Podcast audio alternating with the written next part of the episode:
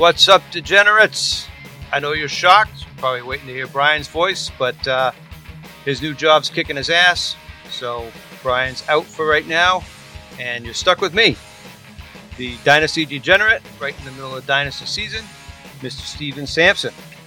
But can't do the show on my own, so I've uh, enlisted the help of one of our listener league members and last year's winner, uh, Hell yeah. Mr.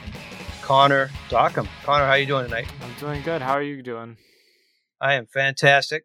It's just uh, under two weeks left before we draft, It's next week, and uh, next it is. Thursday. Yeah, we're recording this on the 21st. It's next week. Yep. NFL draft will be next Thursday, and then I think we have our our uh, listener league rookie draft is the following Sunday. So just just about two weeks for our draft. Yep. Um, are you uh you excited as I am? Oh, yeah, I'm very excited. I love. I I think the one thing I look forward to during the NFL off season is the draft. Yeah, I think that's true for most of us. Um, once you get through the the first week or so of free agency, then it's pretty much all draft up until that point. Mm-hmm. Alrighty, let's uh let's jump right into this. The Rookie Watch. All right, so Connor, who do you uh who do you have for your first quarterback that uh, you'd like to see come off the board? So the first quarterback that I have going in this draft is Malik Willis, but I I'm not sure like if he's gonna it really depends on which team he goes to. Like if Carolina takes him, I think that's gonna be a shit show. I think if if Seattle takes him, I think it could be a better situation for him. If Pittsburgh trades up for him, which I'm hearing rumors about that, I think he could fit in Pittsburgh system pretty well. But it, it I think Malik Willis is definitely going to be the first quarterback off the board on draft night.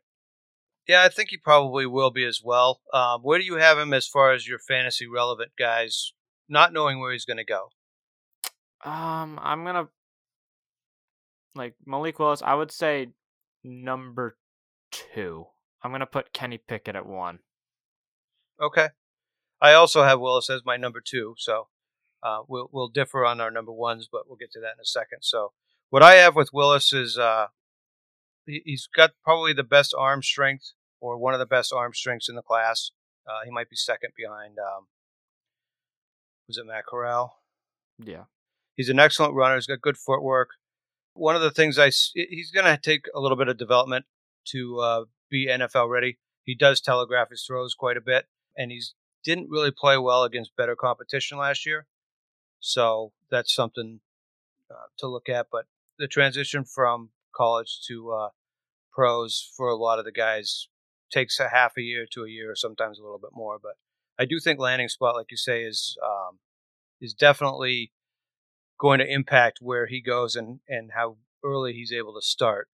I know if Rockstar was here, he'd he'd say he wants him to go to Carolina, but I don't think that's the best place for him.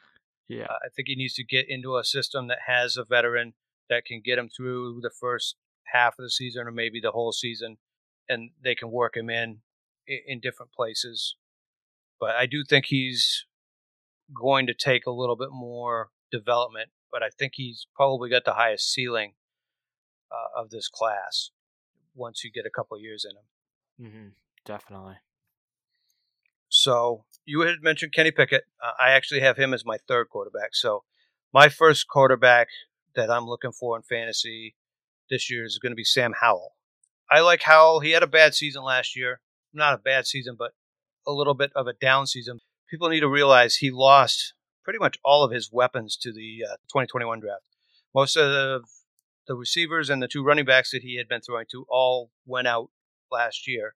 So he didn't have those guys to throw and run the offense through in the 2021 college season. So that kind of contributed to his downplay in numbers, I guess. Um, he's got a strong arm, he's got good pocket presence, and he's got a sturdy build. He can pretty much make any throw on the field. Uh, he does need to get a little, little bit more aggressive with his throws, but that's something that he can be taught Oh, and definitely. he does need to kind of stay with his progressions a little longer. But again, that could have contributed to O line breaking down and not really having any playmakers last year to get the ball out a little bit quicker. So he, he kind of looked at one or two progressions and then and threw it or or moved. So I, I can understand that. So what do you what do you think about Sam Howell? Uh yeah, what you said, like Sam Howell definitely needs to work on his arm a little, but he can definitely learn more about that and like when he gets drafted to a team. Yeah, I I didn't watch a lot of Sam Howell because I did watch college football this year, but I did not watch a lot of Sam Howell. I'll see a lot more of him within the next coming days. He, I don't think he's going to be a day one quarterback. He could definitely be a day. He's definitely going to be a day two, and he's pro. He's definitely going to be learning behind someone before he gets Yeah. a chance. Yeah, I, I would say that that's accurate. Um, I expect him to be early to mid second round. He might fall to the late second, but I'll be surprised if he gets to the third myself. Yeah. I think he's one of the guys. Because I think between him and Pickett, who we'll talk about next, Yeah.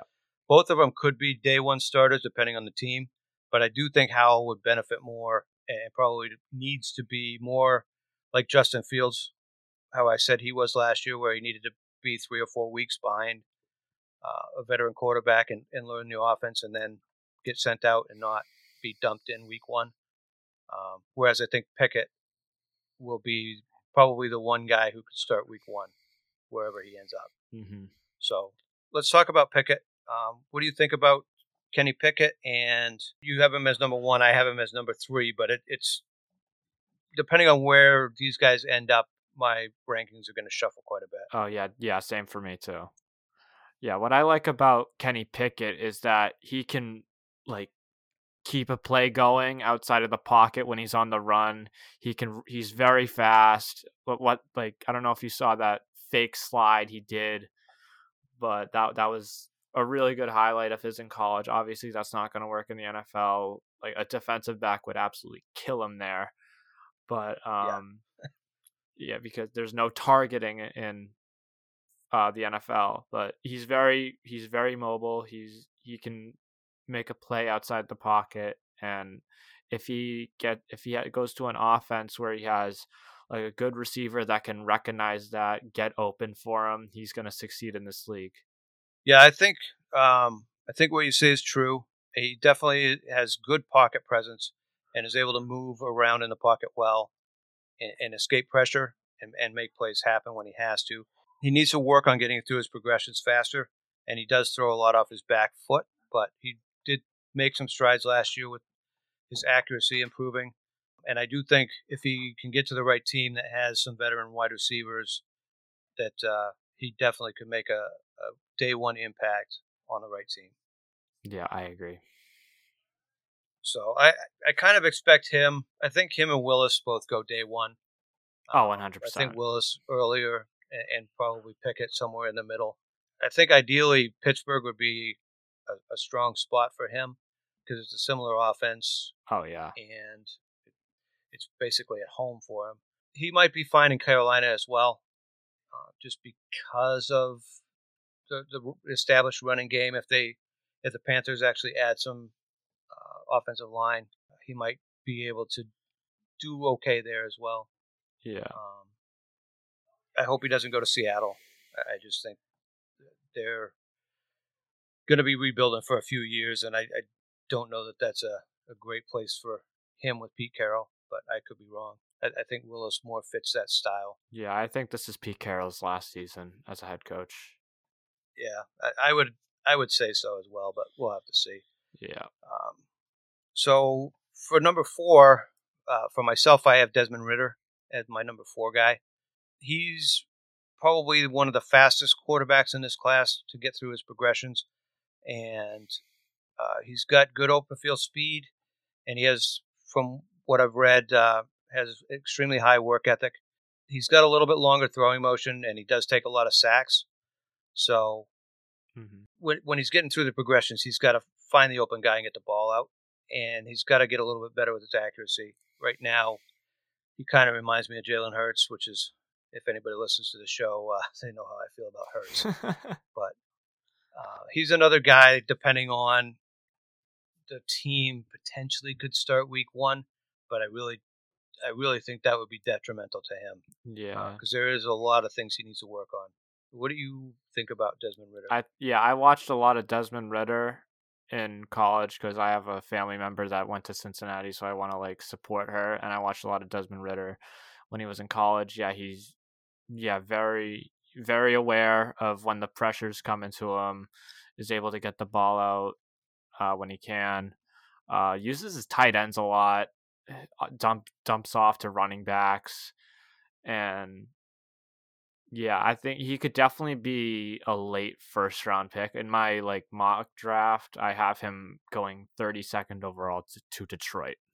yeah, which I could see if they if they didn't take him, somebody trading up to that spot just to get the fifth year option on him, Yeah. just so that they have the extra time. Yeah. So that that I could see. He could he definitely another guy that would be late first, early second. The one thing I did note with him, where some of the other quarterbacks are kind of scheme dependent, he really isn't. He, he should be able to fit into just about every offense that's out there looking. hmm So that that could benefit him to get on the field sooner rather than later. Yeah. Obviously, like in Detroit, they don't need to rush him right now. Give Goff two more years, then you can trade him and cut him during his last contract year. Mm-hmm. Right. No, and that would give him time to learn behind a veteran. Dan Campbell can get his offense developed and, and continue building the team. So it would be a, a pretty decent fit for him to go up there. Uh, Yeah. He could pretty much write off his pro career, but hey, fantasy's all we care about, right? oh yes, of course. So who do you have? Uh, who do you have as, to round out your top five? Uh, let's see. Um, probably Sam Howell. Okay. Yeah, I like uh, uh again, strong arm, a- able to recognize pressure, and can move out of the pocket if he needs to, and keep a play going. And obviously, I think he's going to be a late second round, early third round quarterback. He's definitely going to be like a career. I think he could be a career backup though. Like obviously, like a Jacoby Brissett or um, like an Andy Dalton right now. You do you think Sam Howell is a career backup? Uh, yeah, Wow. I will disagree, but I can I can I guess I can understand that a little bit. Um like I said, I guess because I I know he lost all his weapons. Um, I have a little bit different outlook because he had a really good 2020. he did. Um, but yeah, so I have I number five. I have Matt Corral. Um, Mhm. he's pretty much I think is going to be a good fit for any system that excels at the RPO. He's a mobile quarterback. He really doesn't throw well after he gets past his first read, but he ha- he has a cannon for an arm. He just doesn't have the finesse that he's going to need at this next level. Um, he's a little bit slimmer at 212, but I think he can grow into that. Yeah. I think he's a day two, late day two uh, developmental guy that if he gets on the right team with the right coach can uh, you know probably turn him into a uh, a pretty decent quarterback with, with a strong arm. He just has to get that finesse down, and he has to uh, he has to get through those reads and, and throw the ball better. He can't uh, you can't look at one guy and then and then throw it at somebody else's feet. You got to be able to get it to your second, third, or fourth receiver. But he definitely can make plays with his legs, so that might that might get him on the field sooner rather than later. Uh, what do you think about Matt Corral? Yeah, I agree. Like with his draft position, like late day two pick. Um, yeah, everything you said. Like again, could be like another career backup. Like obviously could come in for like a long term if a quarterback gets injured now. But yeah, we'll have to see where he goes. Uh, obviously, he needs to be in a good system with a good head coach with plenty of weapons around him, and he could obviously can succeed in the NFL if he gets his like uh, if he develops develops um, at the NFL level. I would agree.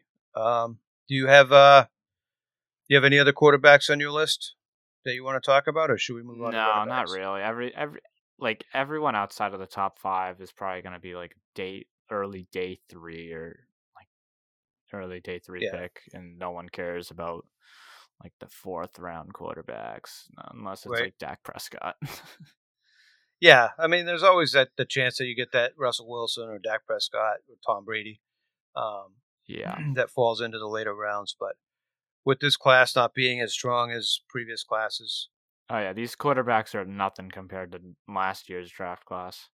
yeah, so you, you'd be looking at guys that are going to be Brian Hoyer, you know, as his best case. they could be a career backup uh, if they can get into the right scheme and, uh, you know, maybe excel at that. But I don't think there's a, a long term starter outside of the top five guys. No, I don't see it.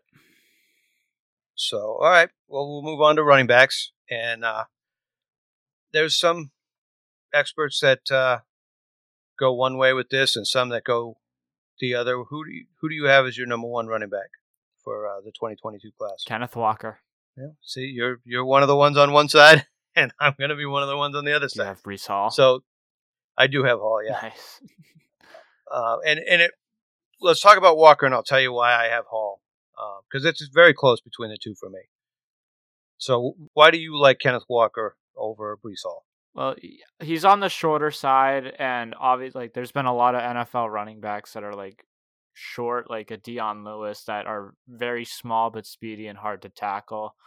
And I, uh, Kenneth Walker is one of them. He's very, he's a very smart running back. He can find like running holes in the offensive line, and he's he can uh, make people miss in the open field.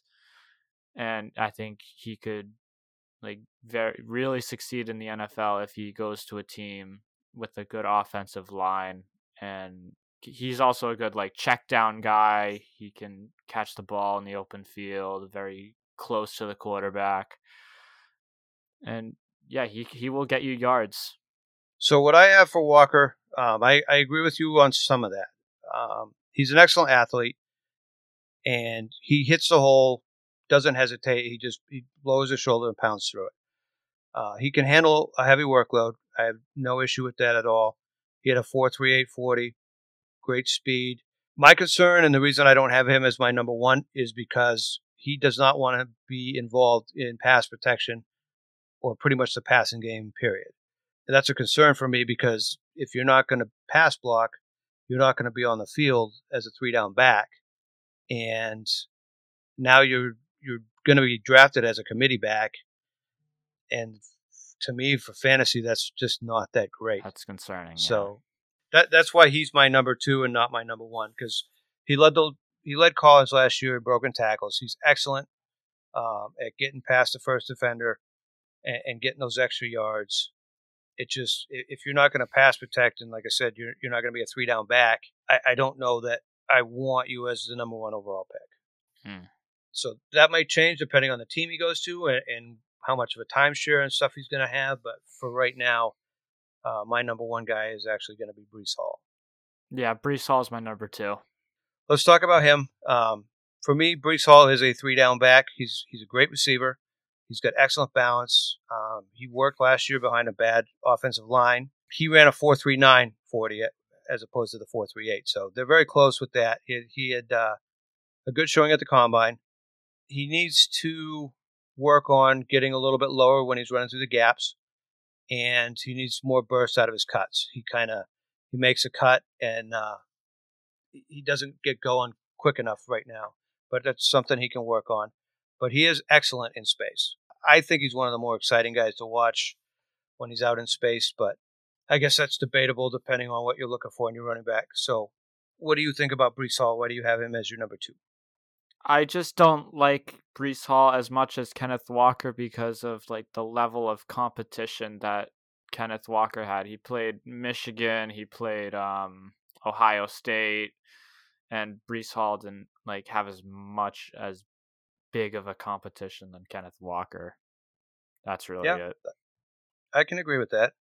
Walker did play against a lot better defenses. So, who do you have as your number three back? Isaiah Spiller. Okay. We're a little ways apart on that. So, tell me why you have Spiller as your number three. So Isaiah Spiller, he's went to A and M. Um, there's not a lot of other guys that really stick out to me uh, with running backs. Obviously, a lot of these running backs are gonna go day two. I think all of these running backs are gonna go day two. I don't see any getting drafted in the first round.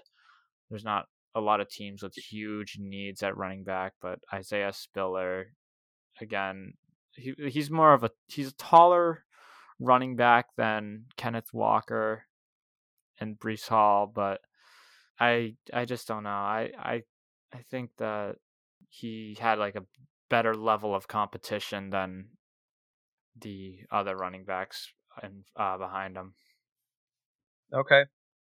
So I have him as my number six. Um, what I have on on Spiller is he's a gap scheme running back, so he needs to go to a team that's going to use that type of offense.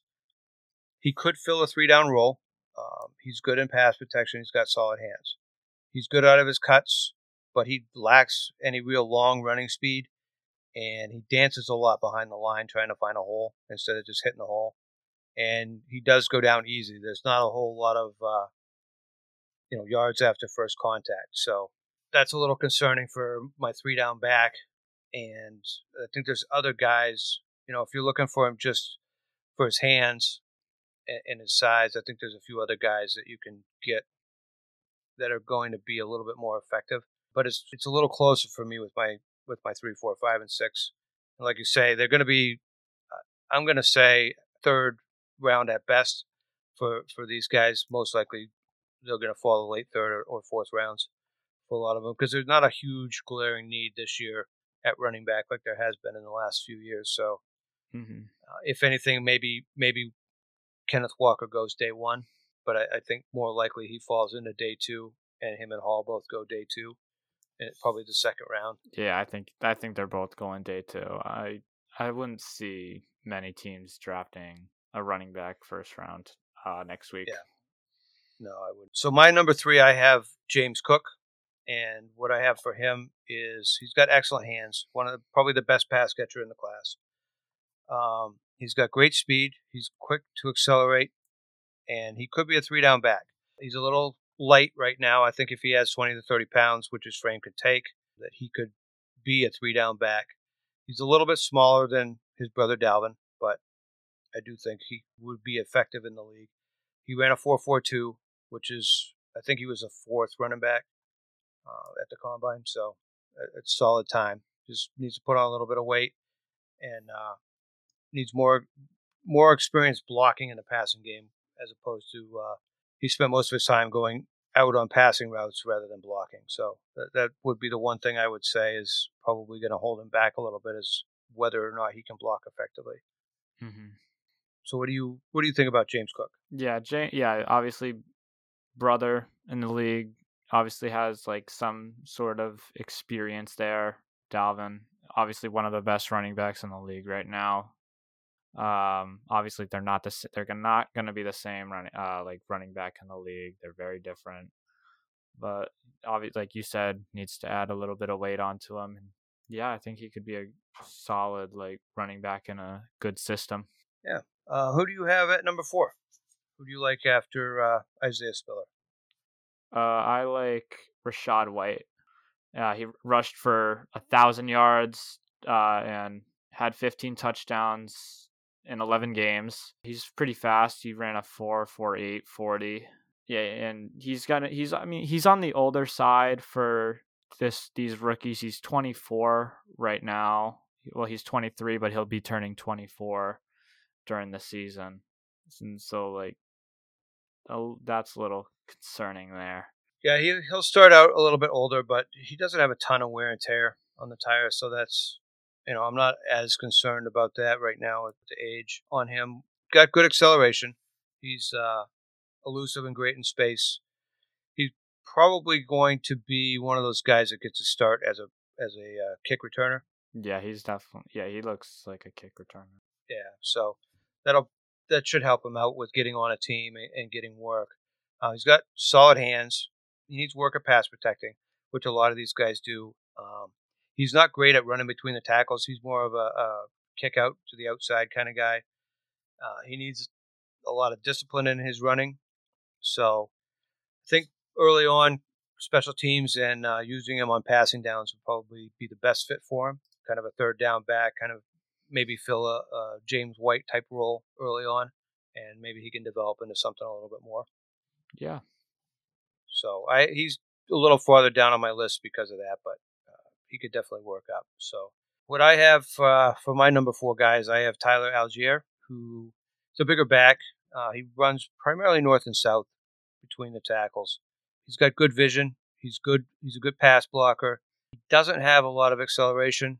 Probably needs to add about ten pounds, which isn't going to help with the acceleration, but it'll uh, definitely help him going through the uh, through the gaps. And he takes whatever is given to him. He hits a hole, and uh, he just grinds out those two or three yards. So he's a good first or second down back. That's going to get you, you know, a consistent two or three yards every time. Doesn't have breakaway speed, but you're going to get a guy that's at least going to get you a couple of yards. What do you think about Allgeier? Yeah, I I agree with you said what you said. Yeah, he's gonna he's gonna fight for the yards, and that's what NFL teams want on their team right now. Yep. So who do you have next?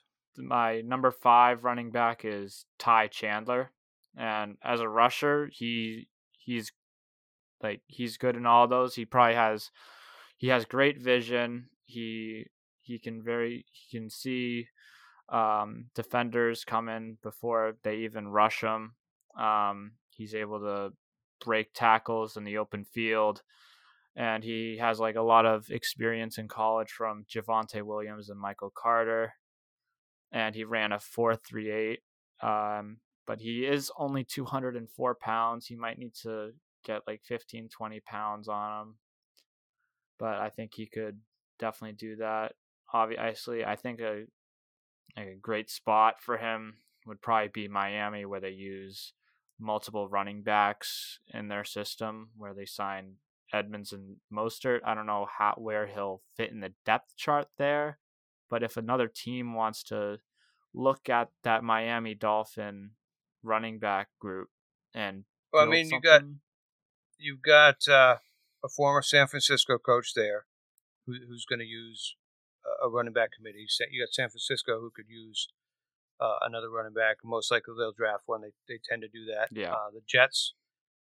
Jets could use someone behind Carter. Right. And who better than his former uh, backup than Ty Chandler? Yeah. You know, so there's a few teams that uh, that definitely use the committee and, and would benefit from him. I think he's another guy that could use a little bit of extra weight Oh know, yeah, 10, that, yeah, that's why he's low for me. But yeah, there. I mean, it's hard to judge what he could have done being the, the lead back in North Carolina because, like I said when I was talking about how they just didn't have a good offense this year, and it was just it was mostly because they lost so many players last year. So yeah, so we'll have to see. He's actually a guy I didn't really have, you know, on my list per se because I think he drops into late day three but he's somebody who has some potential and he's got good speed. So I think that's going to fit a Shanahan or one of those San Francisco offshoots um, for the style of running back that they look at. Yeah.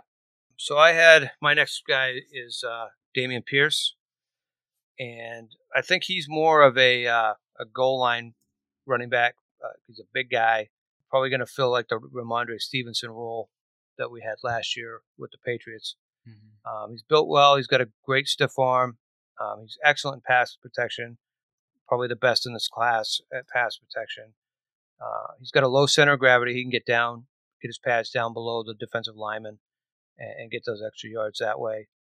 He doesn't have long run speed, and he's never really been a featured back, but he probably could fill a three down role if he was given the opportunity because of his size. He just doesn't have breakaway speed, so you're not going to get those big 90 yard touchdown runs unless everybody else just stops running after him. Yeah. You know, but you could get, you know, a 10 or 15 yard break or 20 yard break because he is a he is a, a good runner and he's well built. So I think he's a kind of a, a Pittsburgh style running back.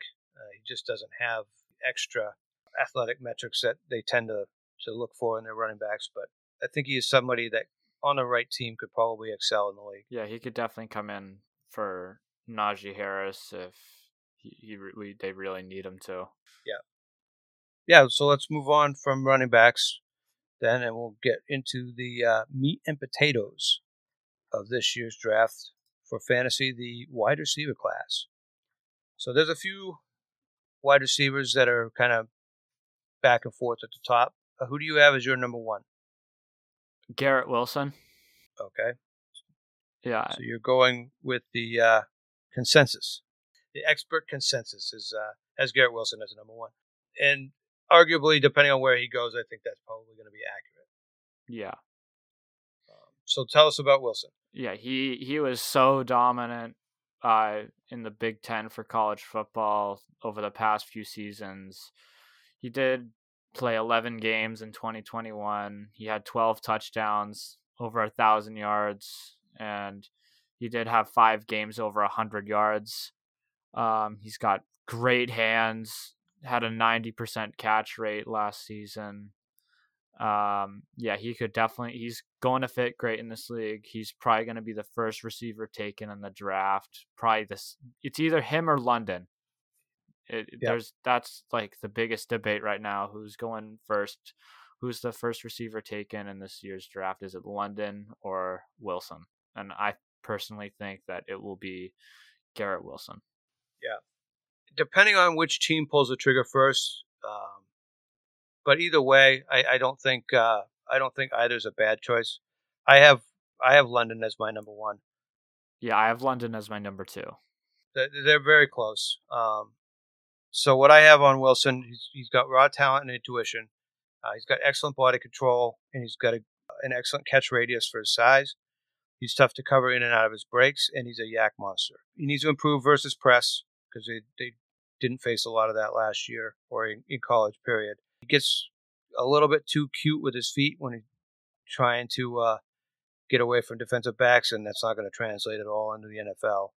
He needs to be a little bit more physical with the uh, with the corners, and he wasn't the uh, he wasn't the top wide receiver in Ohio until this year, and even that was not by a large amount.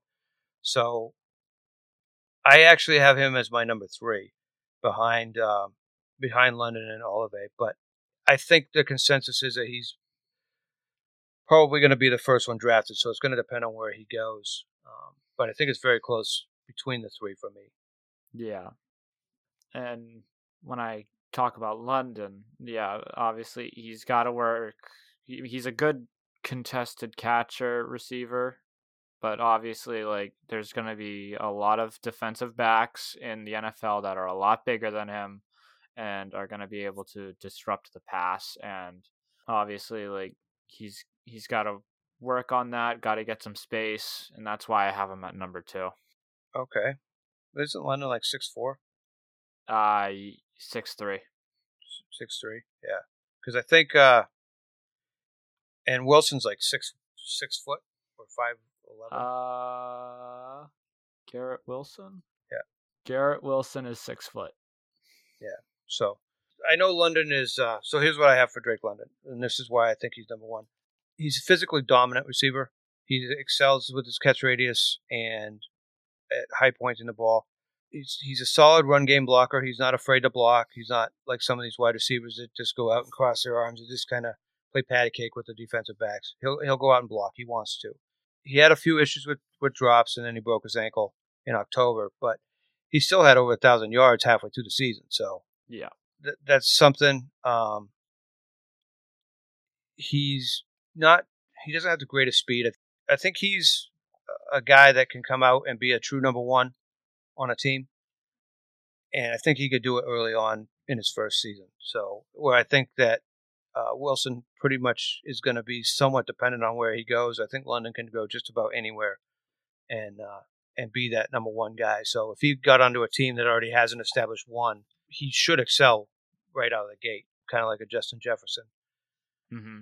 So that's that's the difference for me why I have him one, and then I have the two Ohio State guys two and three, which I, I can interchange those guys Yeah, depending on where they go. Depending on where they go. Yeah, and, and I might move London down too. It depends on on where he ends up. But I, I think that overall he has the best metrics other than speed, and uh, for the most part should be pretty well draft independent. Yeah, on my mock draft, I have Drake London go, uh, getting drafted by Atlanta, and which would be great. yeah, that would be good for fantasy. But who know? But can he be like the leader of those receivers? Because they're not going to have Calvin Ridley this year or the like the year after for a few games. But Right.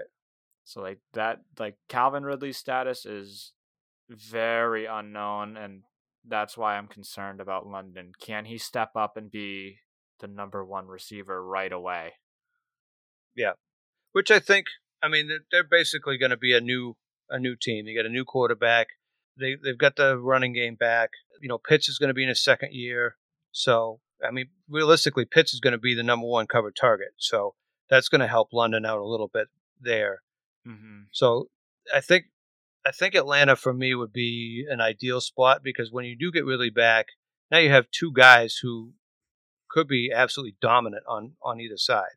You know, and and they can play London in the slot too if they need to. So that that would be a nice landing spot for me. There's a couple other spots that I wouldn't mind him going, but I doubt he'll I doubt he'll fall far enough to get to those places. So I think he's going to be an earlier an earlier pick, probably in the top fifteen. London. Yeah. Yeah. Oh, yeah. One hundred percent. both him and Wilson. Uh, I think. Oh, both him and Wilson. Yeah. Oh, yeah. One hundred percent. Yeah. So, uh, who do you have at number three? Uh, is it Olave? Yes. Okay.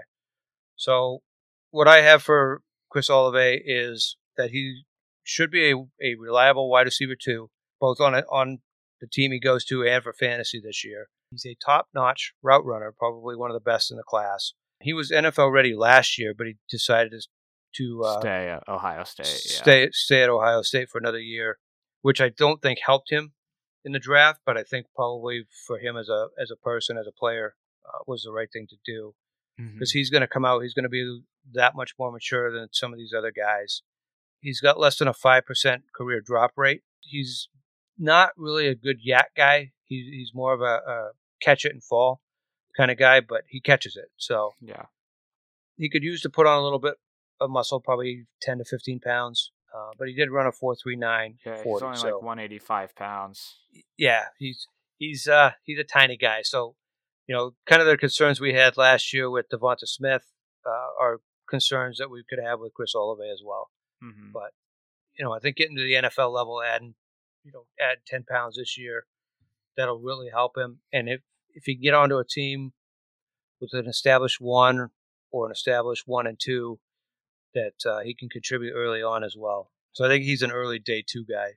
I honestly could see him getting drafted by the Packers in the first round. There's a possibility. I could see that happening too. Yep, I could see that happening. Yeah, too. in my mock, I Uh, have him going to the Packers. I think he could fit in great with Aaron. Rodgers. I would love to see him go to the Packers. I would, I would love that. like but- that. That's my dream right now because if if Chris Olave gets drafted, like everyone is like he. I think Chris Olave could go probably in the fourth round of a fantasy draft, maybe fifth round, Mhm. because he's Yeah. probably going to be the wide that's- receiver one there because of the Davante Adams trade of him going to Vegas. I, I think that would be detrimental to him because I think he would end up getting overdrafted in fantasy because I don't think he's a one. I really don't. Not right now. I think he needs that other guy on the field to take some coverage. But let's see what happens with Deebo. You know, he yeah, De- Deebo he very well could end up going to uh, to the Packers. I don't think free agency is quite over yet. There's there's a few other disgruntled wide receivers that are looking for big paydays that uh, Yeah, may end up going to a team that was trying to keep the one that they had. So Yeah, McLaurin and AJ Brown, even though I think the Titans general manager came out and said today that they don't have plans of trading him right now. yeah, But who knows? Like GMs always lie about that. They did it with like the Giants did it with Odell Beckham. right. Well, they're going to say no, we don't want to we don't want to trade him. But if a team calls and says, "Hey, we'll give you this for the guy," Yeah, it, it- and they give you an offer that you can't refuse, well, you might just have to uh, consider doing it. Especially if the guy doesn't want to be there and he, you know he's demanding to be out. Like like Deebo is. We'll see how that situation ends up developing. But Yeah, AJ Brown hasn't said anything, so no, I I think he's just frustrated. Is probably the best like, word. where's my payday, motherfuckers? the thing is, he's going to get paid, but I think he's looking around at the team saying, "Man, I got to carry this team on my shoulders again if Henry gets hurt." You know, it, it's him and Derrick Henry. yeah, Um, Robert Woods isn't going to be back anytime, you know, early in the season, no, given when he got hurt. So you're probably looking at halfway through the season where AJ Brown's the only wide receiver again yeah, with a bunch of young guys. So, yeah, I can understand why he's frustrated and wants to get paid now, just in case he gets hurt. So, I get that. So, I'm gonna go out on a limb and I'm gonna say your number four is uh, Jameson Williams. it is. I mean, the top four I think are uh, pretty well set in stone yeah, for all, the those experts. It's just a matter of right there. They they should they could obviously they could be flipped around wherever they go, but but the thing about Jameson Williams for me is that he tore his ACL in the national championship, which is very concerning for a lot of NFL teams. Is he going to be ready for training camp? Is he going to be ready for preseason? But I don't think he should play preseason. yeah, no.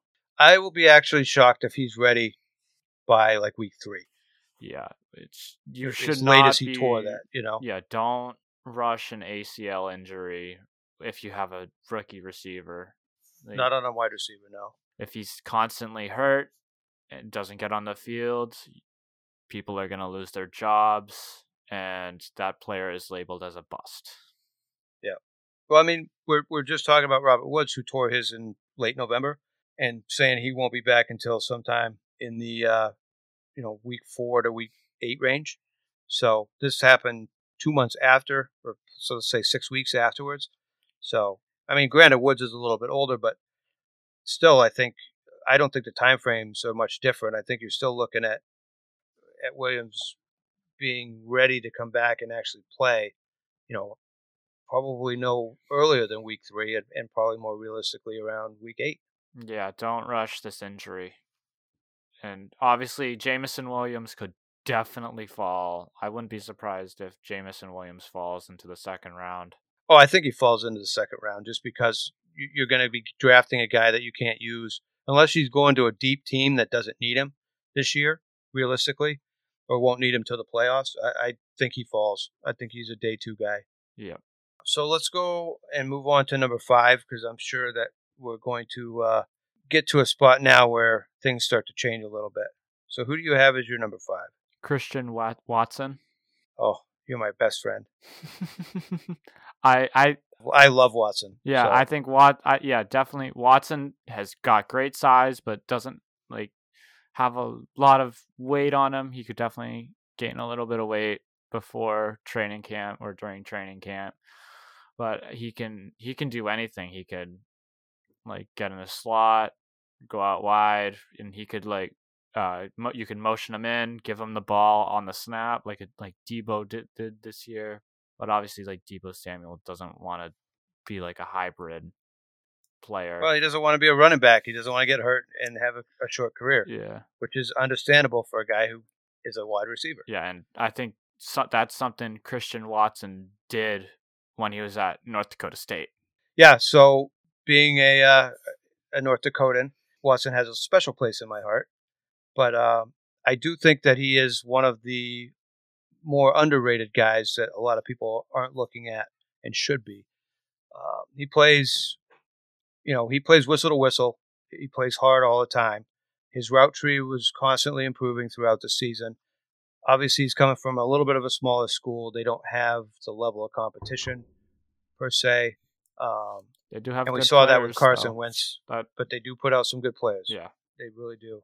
What he, what I see from him is he needs to focus a little more on his catches, and he needs to get a little bit better at uh, timing at the point of the catch on some of the 50-50 balls because he's got the size. Uh, he just needs to get a little bit better at that. But that's mechanics that he can work on with better competition, and, and I really think he can do that. So he's another guy that uh, I think can be really used just about anywhere on the field, and he, he's a guy that I believe they can use as a return guy, get him out there. Um, he's probably a, a, a guy that's got to develop for a year and, and improve that route tree. But I think by you know by next season, if not later in this season, that he's he's starting to break out a little bit. Yeah, a lot like um, DK Metcalf in 2019. Yep. Not not that we're comparing him to DK, no, but no, sim- no one with the is gonna be compared to DK Metcalf anytime soon. gotta gotta specify that. Yeah, like some somebody will the- make that leap. yeah, the progression is what I'm talking about, Right. Not the player. No, the progression should be very similar. Yes, I would agree with that. So who do you have for number six? I have Treylon Burks. Uh, yeah, I also have Treylon Burks. Well, it's like you're reading my mind. yeah. So what I have for for uh, Treylon Burks is uh, the position that I can see him playing would be the big slot position. He's got good size and speed. He plays physical. He's very hard to tackle. He's not that experienced against press coverage, but again, a lot of the wide receivers coming out of college aren't. Uh, and he had a limited route tree in college, so using him in the slot, which is where he primarily played from, would be beneficial early on. He's uh, got a huge wingspan, and he's got really good ball skills. It- It's just a, a few things with route running that he needs to develop on. I, I think if he had been at a different school that, that ran more of a pro ready offense, he probably would be a lot higher in this draft. yeah, Arkansas is not a huge like. No, Oh my gosh, he's a first round pick. It's like right now, but like if he went to Alabama, he would definitely be a oh first. oh yeah, round- he would have been top. He would be top three. Yeah. easy, and he would be a, a top fifteen in the NFL draft. I mean, his, his metrics are really good, other than the route running. That's really what drags him down. So hopefully, he gets to a team that, that can use him week one or early on in the season as a slot wide receiver and take advantage of that the size and the speed. Yeah, Who do you have at number seven? I have um, Dotson from Penn State. Okay. Why I have him so low is he's very very small, only five foot ten. I'm taller than this dude, uh, but he is very athletic, and he's probably the one of the better receivers to come out of Penn State since probably Chris Godwin, and he's Mhm. had a pretty good target share, like thirty percent in 2020, 31 percent in 2021. Obviously, he's gonna get the ball. Um, he's more of a deep threat receiver than like open field, like medium passer. Yeah. he's No, he's he's more of a DeSean Jackson. yeah, DeSean Jackson, Marquez Valdes-Scantling.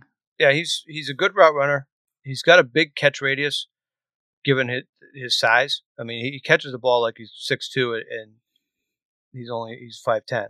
Yeah, He's got five percent drop rate over his career, which is fantastic. He's got excellent vision after the catch when he's in space, uh, which could work well for him if he gets involved in the return game early on. And he makes a ton of acrobatic catches. Like every catch this guy makes is, is a highlight reel catch. So if he can, if he can maybe put on a little bit of a weight because the 178 pounds is concerning. But I mean, if you're running past guys, you take the top off the defense, you're not going to get hit a lot. So that should yeah, that's not that a, shouldn't affect him too. that's not bad. a huge concern. No, I I have him uh, quite a bit lower than you, um, just because of the size, and I think there's a few better guys, but they're very close. So this will change a lot for me once these guys get drafted. hmm My guy at seven is uh, George Pickens, who I think a lot of people had last year as probably the number one this year or the number two, and he really fell off. He was like a top prospect as a freshman. Like he he broke out his freshman year, and he just kind of he's not been healthy ever since then, and I think that's really affected his draft stock because you, you haven't seen it since his, since his first year in college. But if it translates, he, he's excellent at the catch point. Uh, he can get late separation on contested catches. He can keep corners' hands away while he's running his route. But he does have some discipline issues, which have also contributed to his lack of play time. Yeah, And he's going to need to develop as a person to be able to play in today's NFL. So, you know, he's going to be a little bit more, uh, he's going to be a little bit less mature than some of the other guys coming out just because he hasn't really had the time on the field uh, in college. so what you're saying? He's the next Antonio Brown. I'm saying he probably should have stuck it out for another year. Um, in college and just tried to play a, a healthy year, just to be a little bit more NFL ready. Let's put it that way. Yeah. Because I, I can see issues with this kid. Yeah. Uh yeah, uh, again, like the injuries and the behavior issues is a big concern to me if if he wants to succeed in the NFL and be fantasy relevant. Right. Which, you know, could could drop him down my board quite a bit if he starts to slide because he's he's at seven for me, but only because of the talent I saw as a freshman. It won't take much for me to move him. Yeah. So who do you have? Uh, who do you have next? We got a few more wide receivers, and then we'll jump into tight ends. Um I got David Bell out of Purdue. I like David Bell. Yeah, I like him too. Obviously, like some people are comparing him to uh, Rashod Bateman. Which I don't Mhm. think Rashod Bateman really showed a lot his rookie year, but he's got he's got potential. He's pretty good at everything, but he's just not one of those elite prospects that people are gonna get really hyped about. But he did have like a a twenty five percent reception share with while playing with Rondale Moore in who's now playing in Arizona. But I, I think if he goes to a team that can really share the ball well, he he will do well. He's gonna do well. Yeah. So what, I have for him, he did play well with Rondale Moore last year, and this year he was the only receiving option, and he did well given that. So you know, teams going out knowing he's the only one out there that they're going to throw the ball to, he was still able to go out and produce at a high level in college. Uh, so that actually says a little bit about him translating over to the NFL level. That he, even on a bad team, he should be able to have some production for us for fantasy Yeah. he's good after the catch. He's fluid with his uh, game processing and executing on his routes. He needs to initiate more contact prior to the catch point to get a little bit more separation, but that's something that can be worked on. And a lot of his production is from contested catches. So a guy like Kenny Golladay that makes his money on the 50-50 balls, that's what David Bell does. So if he can get on a team with a quarterback that uh, kind of excels at, at throwing those balls, he should be able to develop into a pretty good wide receiver. Hmm? So he's a guy I have as a like a an early fourth round pick, an early day three guy. Yeah. might be able to move up a little bit, but I think he's I think he's more of a day three prospect. Yeah. Let's talk about one more. What do you think about uh, Sky Moore? I do like Sky Moore, but I don't like that he's five foot nine, but he does have good weight on him. He does like he's a good slot receiver. He's gonna be a great slot receiver. He was at like in the slot like forty percent of the time last season. Um, but obviously, I think the height is just a big concern because there's a lot of bigger defensive backs than him in the NFL right now, and who knows where he can like really go from there. Obviously, he could be a day two pick. I do see a lot of experts saying he is a day two guy. I mean, if a team wants to take their chance on him, go for it. So what I see with him uh, is definitely day two, probably a day earlier day three guy. He is small. He's got a smaller catch radius, but I mean Tyreek Hill's small. Now, granted, this kid's not as fast as Tyreek. I'm not saying that either. No. but a smaller player can still excel in the right offense. I mean, Julian Edelman, Wes Welker type. Uh, the kid's got 4.41 speed, so he's he's not slow by any means. He put up big numbers against bad competition, so his numbers are a little bit inflated. And last year was really the first year they focused more on him in the slot at 40%. But I think he is a slot receiver, and I think he's a guy that they can use, you know, uh, running across the field in that in that Edelman role, in that Welker role, with his speed, his catching ability. I mean, he led college in broken tackles for a wide receiver. So the guy's elusive. So if you can get him in space and get the ball to him while he's moving, he, he can make plays happen. Yeah. So that's that's why I have him a little higher than some of the other guys. But it's one of those things. If he goes to the wrong team, He could definitely be. he's undraftable. yeah. you know, he, he could turn into Mecole Hardman because he's just He, he's just, dra- just drafted for the speed. That's it. Yep. John Ross. To John Ross too. Yeah, Yeah. and sometimes those guys just don't develop. So I think that's going to wrap us up on wide receivers. Let's uh let's jump into a couple of tight ends, and uh, Yeah. There's not a lot of like big name tight ends. there's not. Um, I think Trey McBride is probably the consensus overall one. Yeah, that's that's who I have too. There's not a lot of big. I don't think it's close, but I don't think it's close between the rest of the guys and him. He's got reliable speed. He's got a diverse route tree already. Yeah, Uh, he could be a little bit more dynamic after the catch, and he needs to add, like a lot of these guys, he needs to add 10 to 15 pounds of muscle to win some of the one-on-one battles. I think he still is a top prospect regardless of where he goes. He just has all-around skills. He, he's not a guy that's going to be limited in any offense, whether they have him blocking, whether they have him receiving. He's just going to be, you know, the most pro-ready guy that comes out of this class. no, one hundred percent. So I have two guys at number two, and one of them is more just because he's from Malden. But uh, Isaiah Likely, hometown hero here. I have him as a move tight end, which is one of the tight ends they put in motion a lot. They don't do a whole lot of blocking. He's a good route runner. Uh, he's got good speed for his position, solid hands. He also needs to add some weight so he can be used in the running game more as a blocker. Primarily now, he's been used as a second level blocker, so going up and getting linebackers.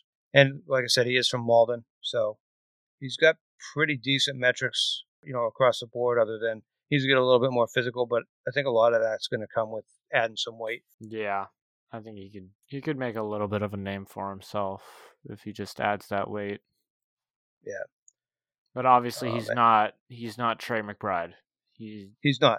No, he definitely is not. The other guy that uh, I think, and I think most experts have him at number two, is uh, Jalen Wydermyer.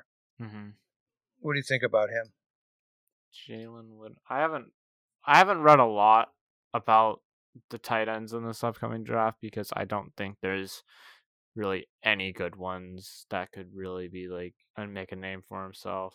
In a non-premium league, you're not drafting any of these guys other than probably McBride. Yeah, I think. But if it's tight end premium, you're probably going to be looking at one or two of these guys later on. yeah, he's got good height, good size, good hands. I mean, it's really like what teams are looking for, but can he go to the next level? That's really Right. the thing. Yeah. So what I have for him, and I would agree with that, is can he make it to the next level? Because what I what I see from him is uh, he makes fluid adjustments during his routes. He, he's smooth with his route running, and he's flexible at the top of his routes. He's good after the catch. He's not very good at blocking. Drops are an issue for him, and he just has kind of eh, speed. So he's not going to break away from you, and he's not going to block you. So no.